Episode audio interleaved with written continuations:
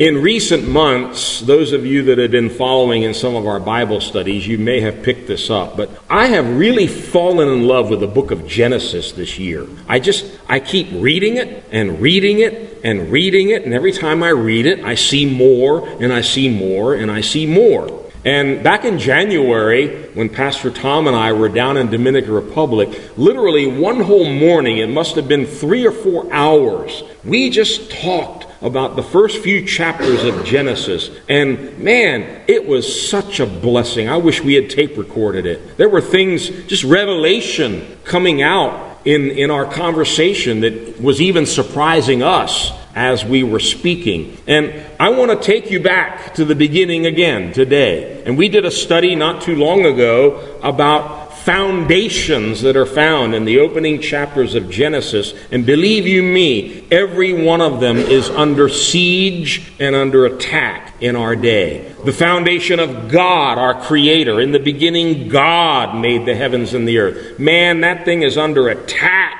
in the world today. The foundation of marriage between a man and a woman. God made male and female in his own image, made he them. Is that under attack or what?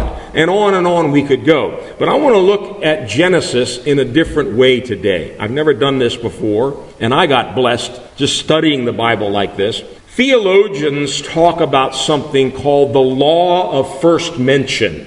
And it's basically looking at words and concepts where they first appear in the Bible. Because remember, the Bible wasn't written by man, the Bible was written by God. And He put it in a certain order for a reason. And so when a word or a concept or a truth is first introduced to us in the Bible, it's important. And you need to study the context, you need to look at it, the meaning, and then see how that truth is developed from that point onwards. And we're going to look at seven words or concepts very briefly today, all of which are first introduced to us in the book of Genesis. And some people have compared the book of Genesis to a seed plot. It basically has the seeds of every truth in the Bible. And I want to look at it this morning specifically as seeds of the good news of the gospel. You can find the whole gospel in the book of Genesis. And I have often taught in discipleship or ministers training classes that the Old Testament, some people say, I don't want to read that Old Testament. That's all law and stuff, and just forget about that. Let me just get into the New Testament. That's a little bit silly and a little bit naive because really the Old Testament contains the entire New Testament concealed. And the New Testament is the Old Testament revealed. So you need to read the whole thing from Genesis to Revelation to really get the full understanding of what God is trying to say to us. All right? Now, in the book of Genesis, which I think we all understand, is the book of beginnings. In the beginning, God. In the beginning, God. And the Hebrews, they named this first book after that word beginning. Bereshit is the word. It just means beginnings. And we call it Genesis, but sometimes that word beginnings gives us a little bit more of an insight. This is really the book of the beginnings of everything. It's the beginning of creation, the beginning of man, and it's the beginning of sin. It's the beginning of the devil. It's the beginning of redemption. It's the beginning of the whole plan of God for your life and for my life. And I'm convinced that there's much more that we need to mine out of these chapters in Genesis. And please don't think this is just some old, rusty history book that we don't really need to read or understand. This will come alive when you read it and allow the Holy Spirit to minister to you. So I want to look at seven concepts seven truths that are first introduced to us in the book of Genesis, and each one of these forms the very basis for the entire gospel of Jesus Christ. Are you ready? Okay. Genesis chapter 6 is the first time in the Bible that the word grace or favor is introduced to us. And remember, I said these things don't just accidentally appear. They appear when they do, where they do, for a reason. And when you look at the whole context, there's a bigger message that God is trying to speak to us. And Genesis 6, of course, takes place during the life of Noah. And I want to begin reading in Genesis 6 from verse 5 to verse 8. And that's going to give us a little bit of the context in which God first introduces this concept to us of grace or favor. I believe it'll be translated here. The words are identical. All right, Genesis 6, beginning with verse 5. The Lord saw how wonderful man was, and what beautiful peace there was throughout his creation. No. The Lord saw how great man's wickedness on the earth had become, and that every inclination of the thoughts of his heart was only evil all the time. You know I'm going to do this. What's all mean? What's every mean? Every inclination was only evil all the time. Next verse. The Lord was grieved that he had made man on the earth, and his heart was filled with pain. Now, you need to pay close attention to that. This is another whole subject that we could delve into, and a lot of these are examples of this first mention. Go back to verse 6, please. Um, this is a, a brand new concept. God experiences pain, God experiences grief, disappointment, sadness, sorrow. His heart was filled with pain. And basically, remember, God made us in His own image and likeness. So any emotion that we experience, it's merely a reflection of what God is. And so, joy, happiness, peace, grief, pain, sorrow, these are all things that God experiences. And so, here He has made this creation, and after the six days were complete, He surveyed everything that He had made, and He said, It's very good. Well, this wasn't the bird's fault. It wasn't any of the animals' fault. It wasn't the sun, moon, or stars' fault. It was man that had grieved his heart. And of course, we all know about the first appearance of sin in chapter 3 of Genesis. And it only takes three chapters in the record for it to go from one simple little disobedience to the whole earth is now evil and corrupt. And we read further in Genesis 6 about the violence, corruption, wickedness, and evil. And just a side note, Jesus said the last days in which we are living will be like the days of Noah. Okay? So this isn't just old or ancient history, God is showing us something, even in this account of what happened in Noah's day, it's being repeated in our day. Keep going. So the Lord said, I will wipe mankind whom I have created from the face of the earth. Men and animals and creatures that move along the ground and birds of the air, for I am grieved that I have made them. Let me tell you something God gets upset. Do you all hear me? God gets upset. The Bible talks about God's anger also, talks about his wrath. And the Lord is so grieved, he is so overwhelmed with pain and disappointment in mankind that he made in his own image and likeness. He says, I'm ready to wipe them out. Next verse. But I like that word. But Noah found favor in the eyes of the Lord. What a time to find favor. Noah did not earn favor. He didn't work for favor. He didn't somehow gain favor or grace in the eyes of the Lord through religious activities of any kind. It says he found favor.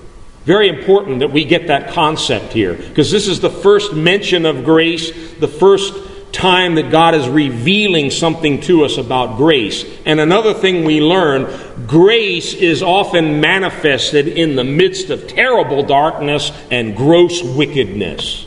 And when we come over to the New Testament, the Apostle Paul, he seemed to be meditating on this very piece of Scripture when he says, Where sin abounds, there does grace much more abound. So we can have one of two mindsets in the day in which we live. We see so much stuff happening in the world mass shootings. Oh, I, I don't even want to go into it terrible, terrible things. Almost daily now we hear about one of these events. We can either look at that and say, man, look at how bad things are getting. Look at how terrible the world is. Or we can keep reminding ourselves, where sin abounds, there will grace much more abound. It will superabound over and above the evil and the wickedness. So, as things are getting darker and worse in the world, I believe God is whispering to you and me find grace. Find grace. Now, what is implied when you find something? You've been looking for it, you've been searching for it. And this is a very important concept. If you want more grace in your life, seek it, look for it, cry out to God. Tell God your need. Don't go around thinking, oh, I can do this in my own strength. No, no, no, no, no, no. He sits on a throne of grace, the Bible says. And we can come boldly to that throne of grace, but we come in one way. We come in our time of need. And you've heard me talk about this before. When is our time of need? Once a week on Sunday, right? When we're feeling all spiritual. No. My time in need is continual. I don't know about you. And I'm not trying to sound humble or religious. I have just come to a place now, after 40 years of being a Christian, I am very much aware that moment by moment, I need God. I need God. I cannot make it without Him. I cannot live without God. I cannot accomplish anything of any value without God in my life. And with that knowledge, it keeps me at the throne of God, seeking for His grace, looking for His help, looking for His mercy, declaring, God, I am bankrupt. I need to find favor in your eyes. Noah didn't work, he found. Remember that. Grace isn't earned, it's found. And you find things when you're looking for them. All right? Let's move on to the second one that's very closely related to this faith. The first time we read about faith in the Bible is also in the book of Genesis, and it's in Genesis 15.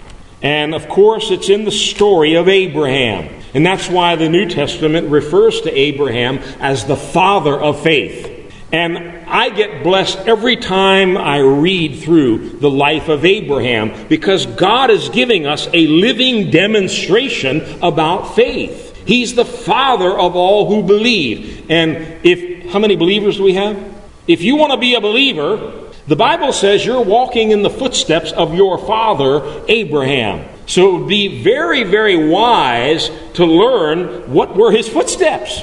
What was Abraham's life like? What was his faith all about? Well, the first time it mentions Abraham believing or having faith, it's here in Genesis 15. And again, to get the context, I want to begin at verse 1 and read down to verse 16. Genesis 15 from verse 1. After this, the word of the Lord came to Abram in a vision. Do not be afraid, Abram. I am your shield your very great reward.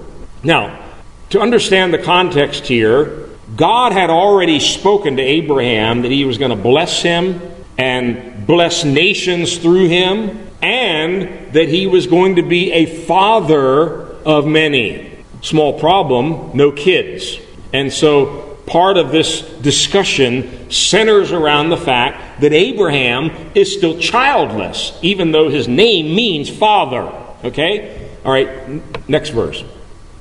But Abram said, O sovereign Lord, what can you give me? Remember, God says, I'm going to be your reward. What can you give me since I remain childless? And the one who will inherit my estate is Eliezer of Damascus. In other words, God, this thing ain't working. No, it's not working. Abram said, You have given me no children. I'm supposed to be a father, no children. So a servant in my household will be my heir. The word of the Lord came to him This man will not be your heir, but a son coming from your own body will be your heir. He took him outside and said, Look up at the heavens and count the stars. How many stars are there? Huh? One septillion. That's a one with 24 zeros. I checked it with Janae. She still remembered. Count the stars if indeed you can count them, and that's how many offspring you're going to have. Next verse. Abram believed the Lord. I like that. Abram believed the Lord, and he, that's God, credited it to him as righteousness. I, I, I got fascinated. I mean, I've known this verse for 40 years, and I know how the Apostle Paul uses it to develop his whole teaching on justification by faith. And we're going to look at that in a moment. I knew all that, but something just leaped out at me this weekend as I was pondering this. All Abraham did was believed God in an impossible situation. And basically, it had to do with the fact that he couldn't have any kids. And he's, he knows on one hand what God called him to be, father, and he knows the reality is, I don't have any kids. And so he's torn between these two realities what God spoke and what's actually happening right now in the natural. And he chose, in spite of what he saw in the natural, to believe God. And as soon as that switch got turned on, God has some kind of an accounting system in heaven. Abraham got a credit. Righteousness was credited to his account. Now, I can't find any indication here that Abraham was looking for righteousness. He was looking for a kid. You, are you all following me here? But God credited that faith to Abraham's account and declared him righteous. Amazing. This first appearance of believing in the Bible is extremely significant. And if you follow to Romans chapter 4 for a moment, you'll notice in the book of Romans, Paul spends a number of chapters developing this theme, and it sounds big and fancy, and I'm going to help you with the words. He's developing the doctrine of justification by faith. That's a fancy word for to make righteous. To justify somebody is to say, take somebody who's not righteous and make them righteous. It's to declare someone righteous. And this righteousness that Paul is talking about to the Roman church has nothing to do with works, has nothing to do with brownie points or performance or how good or bad you were last week. This has everything to do with faith. Faith and faith alone. And notice how Paul refers to the very scripture we just read in Genesis 15 6 here in Romans 4, starting with verse 1. Romans 4, verse 1. What then shall we say that Abraham, our forefather, discovered in this matter? I like that word discovered. We need to discover things as Christians. And he discovered something. And so Paul is saying, what did Abraham discover? If in fact Abraham was justified by works, in other words, by his performance, by what he did, he had something to boast about, but not before God. What does the scripture say? And here it is Abraham believed God, and it was credited to him as righteousness. Keep going. Now, when a man works, His wages are not credited to him as a gift, but as an obligation. Those of you that work, I don't think you're just doing your boss or your company a favor and doing charity work, right?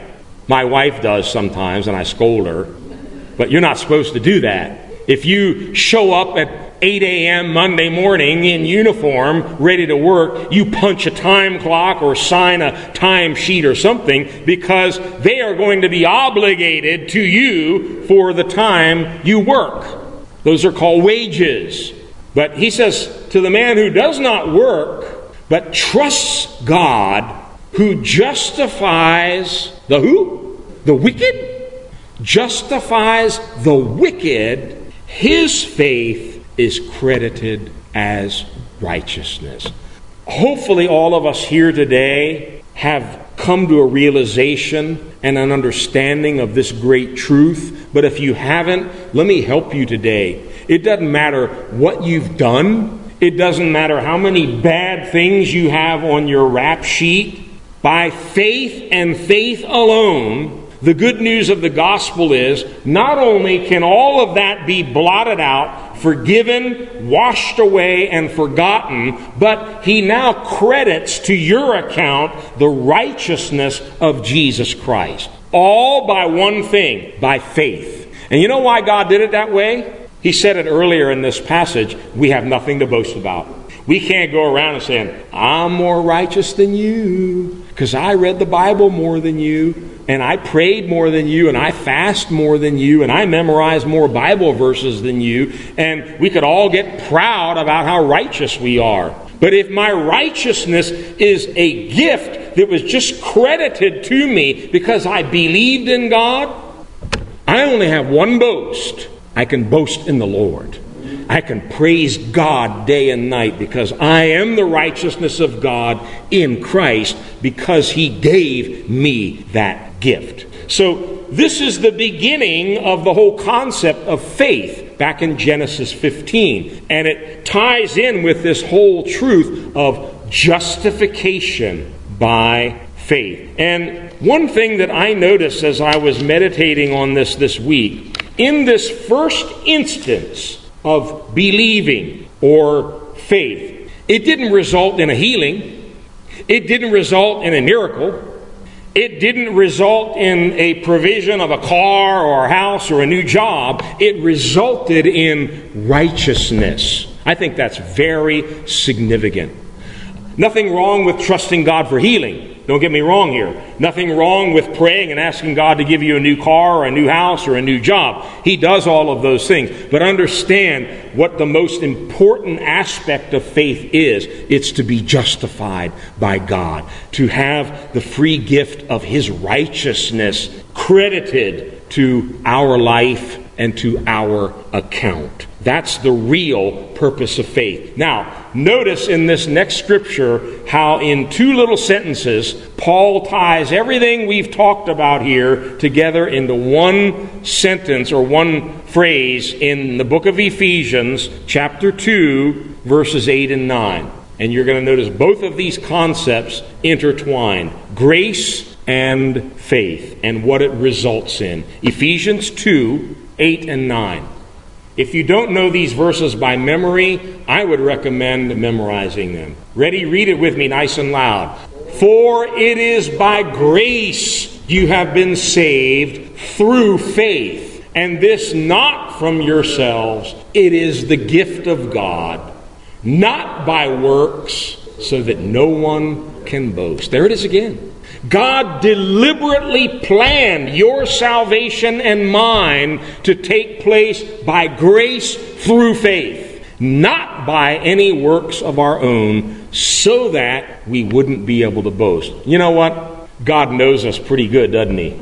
He knew what we would do. We would boast, we would brag, we would get all puffed out to here with how righteous I am, how holy I am. Can't do that. As long as you're standing on gospel ground, you only have one boast. That's to boast in the Lord. By grace are you saved through faith, not by works, which leads me into our third word works. The first time works are mentioned in the Bible has nothing to do with man's works. It's talking about God's works. And I think that's very, very significant also. Genesis 1, starting at verse 31, and we're going to read up to Genesis 2, verse 3. This is after the six days of creation have been completed. It says, God saw all that he had made, and it was very good. And there was evening and there was morning the sixth day. Chapter 2, verse 1. Thus the heavens and the earth were completed in all their vast array. By the seventh day, God had finished the work he had been doing. So on the seventh day, he rested from all his work. First time it's mentioned. And God blessed the seventh day and made it holy because on it he rested from all the work of creating that he had done. You know, man thinks he's so great. We make, you know, a little invention or something, and we, man, we think we're the greatest thing that ever came down the pike. And God is looking like, you know, who do you all think you are? I made the heavens and the earth.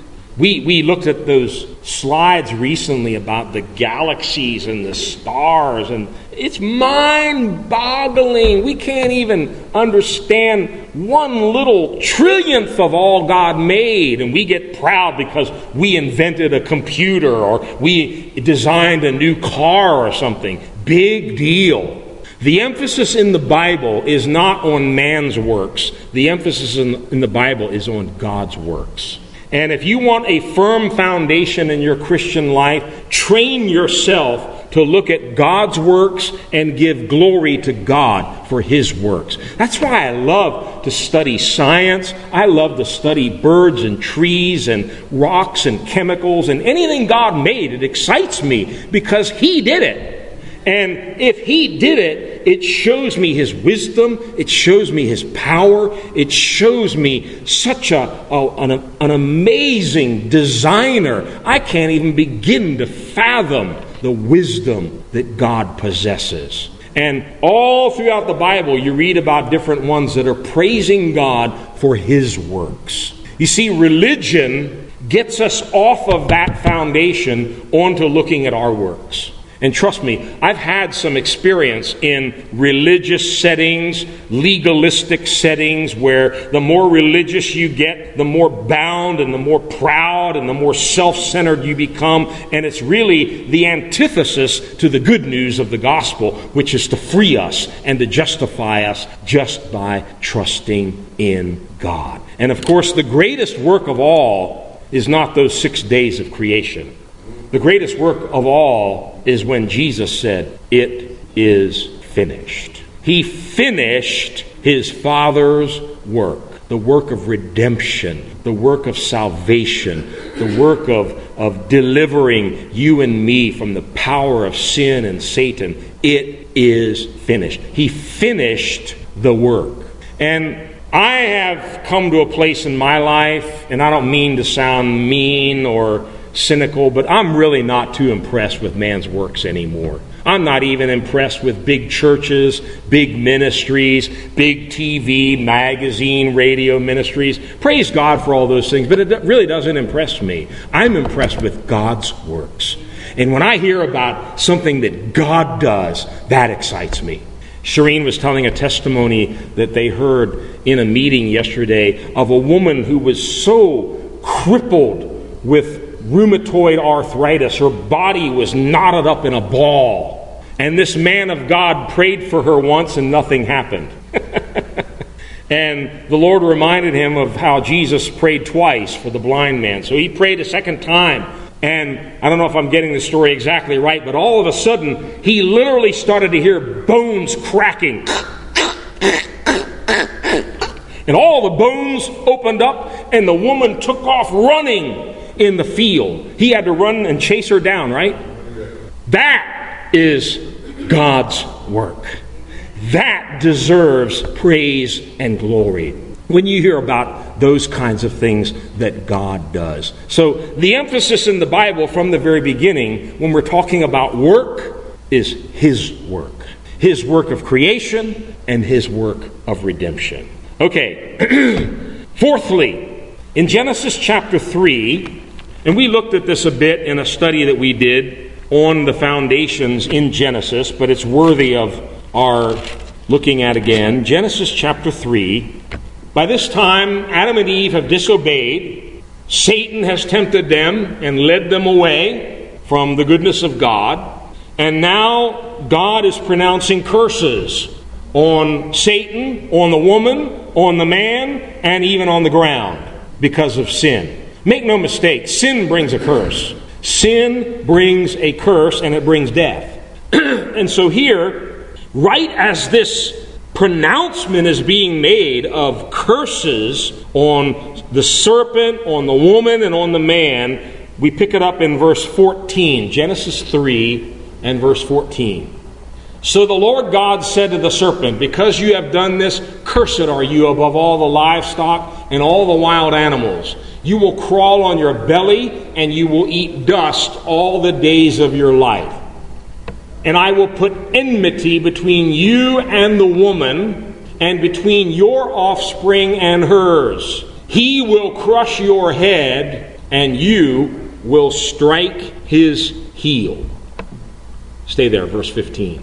Most Bible teachers, scholars, theologians, they recognize this is the very first time in Scripture where there is a prophecy, a prediction concerning Christ, the Messiah.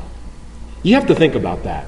In man's worst hour, he has failed God. He has disobeyed the, com- the commandment of God.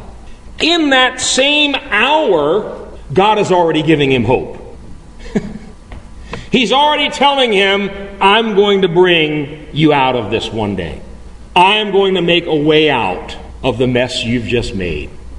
I don't know if that encourages anybody else in here, but that encourages me. Because I've made some messes in my life. And this God that I know, He's a God who can make a way out of your mess when you trust Him. And God is saying, This serpent that you've just listened to, who caused you to disobey and to fall from my grace, I'm going to put enmity. There's going to be a continual war between that serpent and the woman, and follow this, and between your offspring and hers. DJ, can you switch that to King James for just a moment? I think this brings it out a little bit better from the original Hebrew language. I will put enmity between you and the woman, and between your seed and her seed. The seed will bruise your head, and you will bruise his heel. The seed of the woman is referring to Jesus Christ. And this is a strange expression, seed of a woman. It's not found anywhere else in the Bible. The Bible always talks about the seed of a man, not the seed of a woman. But this is special because it's pointing to the fact that the Savior, the Messiah, Jesus, would be born of a woman. It, it shows right from the very beginning that the Savior was going to be human born of a woman, the seed of woman. And this is also a clear reference to the cross of Calvary. You will bruise his heel, but he will bruise your head.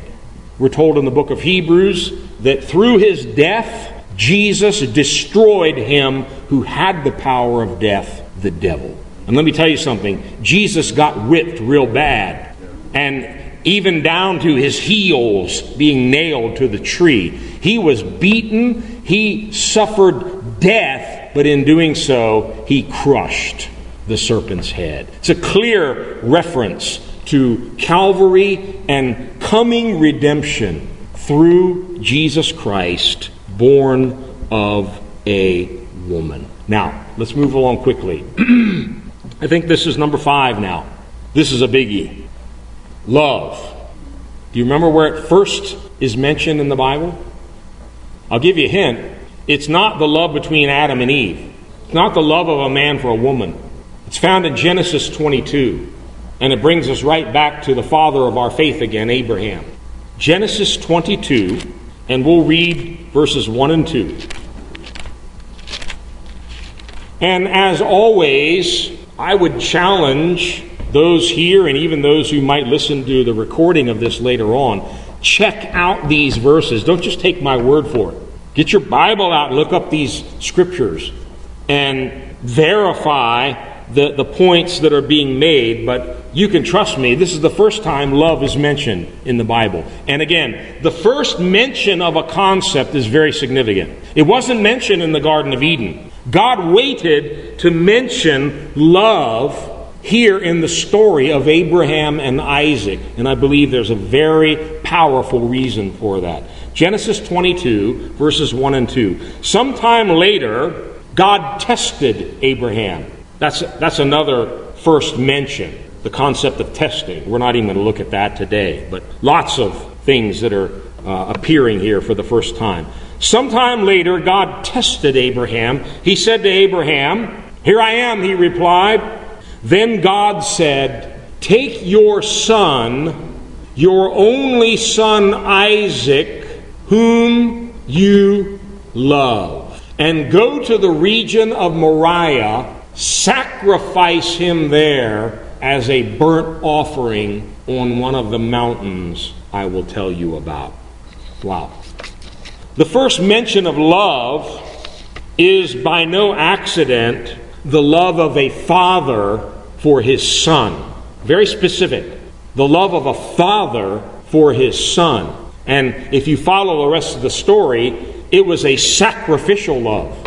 As much as Abraham loved his only son Isaac, he was ready and willing to sacrifice him to God. It's a sacrificial love of a father for his son. And if you can put up very quickly John 17 24. there is a love that has existed from before time, before creation, before Adam and Eve, before the book of Genesis. There is an everlasting love, and before time and before creation, this was the first and only love. Jesus says, Father, I want those you have given me to be with me where I am and to see my glory, the glory you have given me, because you loved me before the creation of the world. I spent quite a bit of time over the weekend pondering this. You have any idea how much the Father loves his Son Jesus? We're talking about an eternal love relationship between a father and a son. And what Abraham was willing to do with Isaac, God stopped him at the last minute. The father had no one to stop him, and he sacrificed his one and only beloved Son. And by the way, while we're on this subject of first, first mention, I decided to look at the four Gospels and look at the first time in each one of the four Gospels where love is mentioned. Are you with me? Matthew 3, verse 17. First time love is mentioned in the Gospel of Matthew. Matthew 3:17. And a voice from heaven said, "This is my son whom I love. With him I am well pleased. Mark chapter 1, verse 11. And a voice came from heaven You are my son, whom I love. With you I am well pleased. Luke chapter 3, verse 22. And the Holy Spirit descended on him in bodily form like a dove, and a voice came from heaven You are my Son, whom I love. With you I am well pleased. It, it seems that above all else, there was this all consuming love that the Father had for the Son and the Son had for the Father. And all that was put to the test on the cross of Calvary. And can you guess the first place in the Gospel of John where love is mentioned? John 3:16. God so loved the world that he gave his one and only son. Remember, Abraham's love was for his one and only son. God so loved the world that he gave his one and only son, that whoever believes in him shall not perish, but have eternal life. Wow. No greater love. No greater love, the Bible says. All right, we have two more. In Genesis 11, we read the story of the Tower of Babel, or Babel. I kind of like Babel better, because that's what they ended up doing, babbling.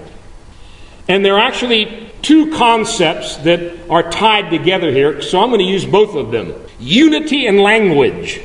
Unity and language. It's the first time mentioned in the Bible where the people were united. And it's the first time the Bible says anything about language.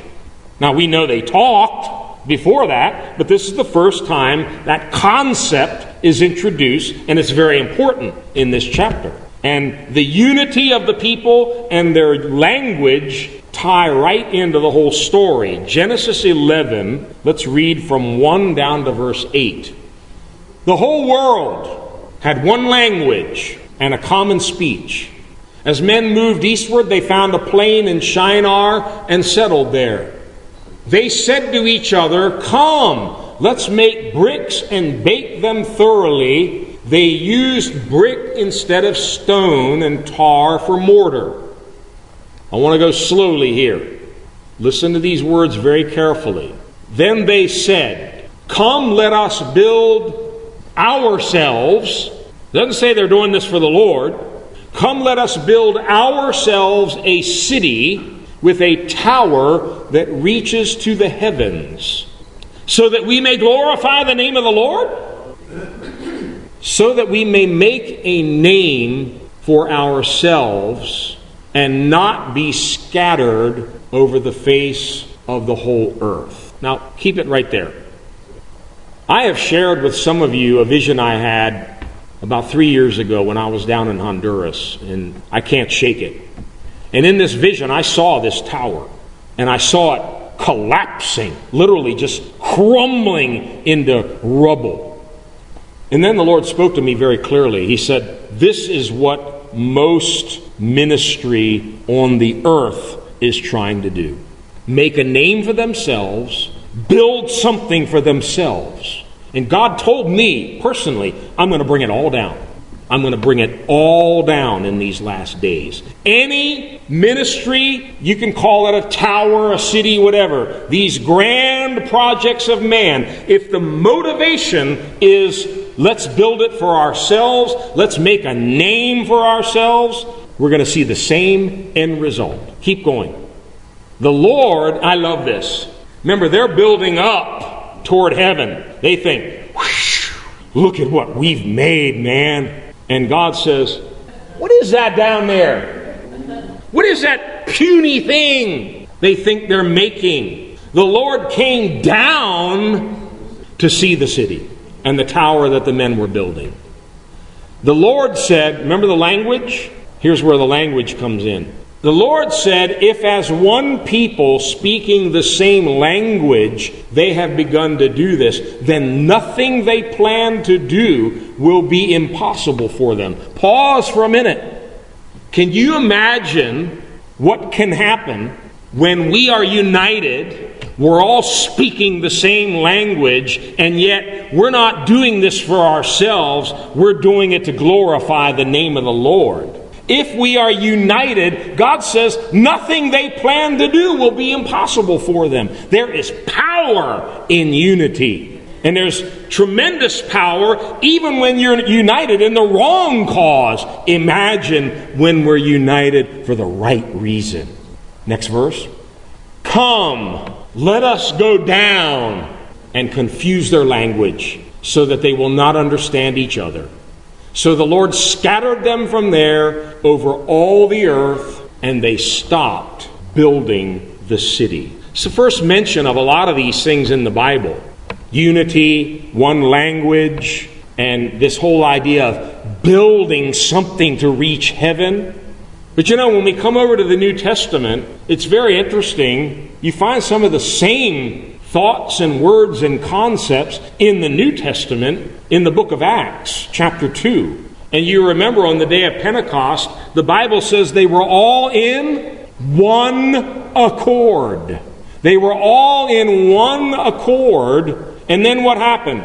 They were filled with the Holy Spirit, and something happened to their language. What happened to their language? They began to speak in other tongues as the Holy Spirit gave them utterance. And the Holy Spirit began to move them, and finally, He scattered them out from Jerusalem to Judea to Samaria, and finally to the uttermost ends of the earth, not building a tower for themselves, not trying to make a name for themselves, but building the church of the Lord Jesus Christ. And my friends, that is God's call for you and me today. Not to build something for our name, not to build something for ourselves, but to get ourselves out of the way and allow God to use us to build His great city, to be, build a tower that will indeed reach heaven. It's called the New Jerusalem. It's called the house of God. It's called the church of the living God. And it's a good work. This was an evil work.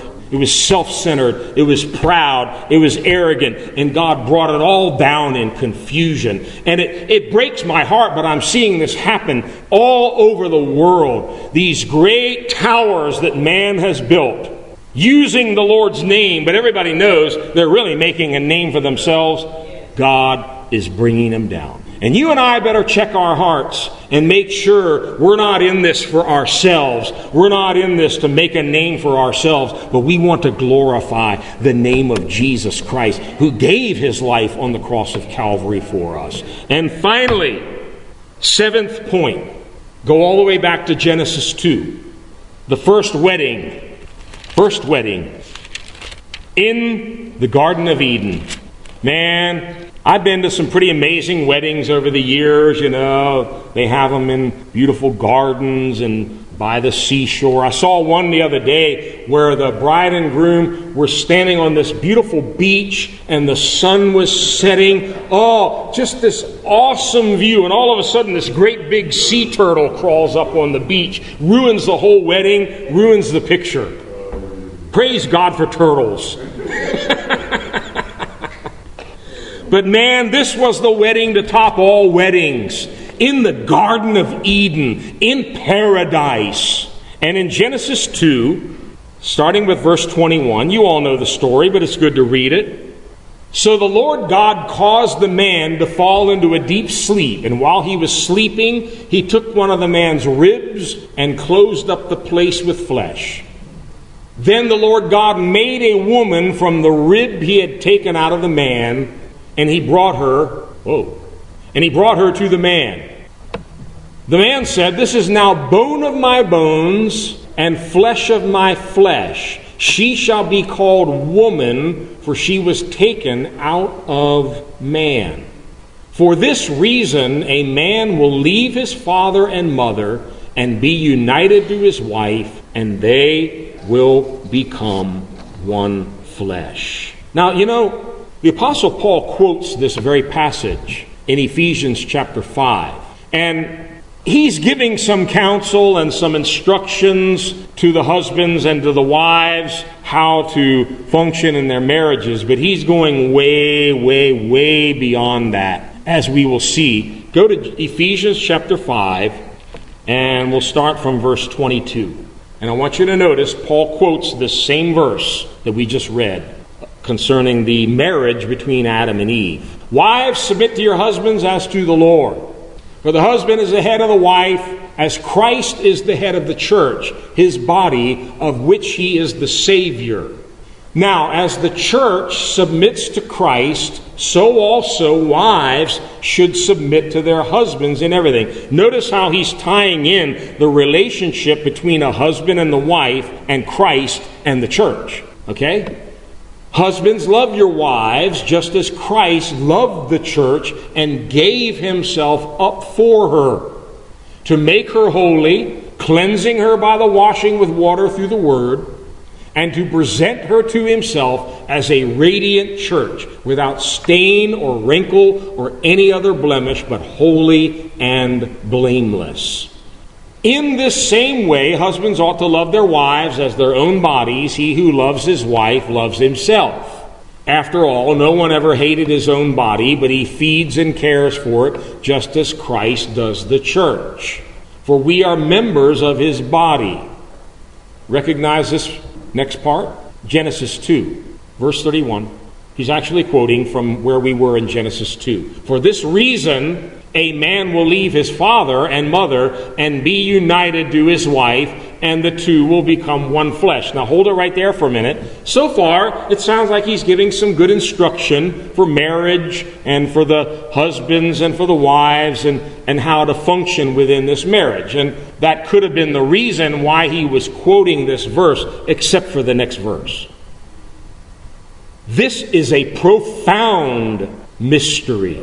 Now, I don't want to get myself in trouble here. I just completed a quarter century. But marriage is a mystery. And you, you all better keep quiet. If you're married, just keep quiet. But it's a mystery. That's not what he's talking about.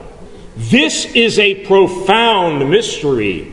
But I am talking about Christ and the church. That wedding in the Garden of Eden, it didn't just happen then for no reason. That was the first mention of marriage because God was beginning to paint a huge picture that it would take him the entire Bible to complete of what he really desires to happen between Christ and his church. And that is the same kind of a relationship between a husband and a wife is the relationship that Jesus wants to have with you and with me.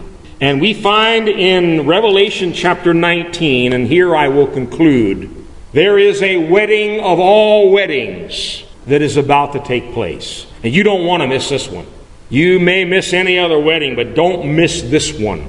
Revelation 19, beginning at verse 6. I heard what sounded like a great multitude, like the roar of rushing waters and like loud peals of thunder, shouting, Hallelujah, for our Lord God Almighty reigns. Let us rejoice and be glad and give him glory. For the wedding of the Lamb? Jesus is getting married? That's right. The Lamb refers to Jesus.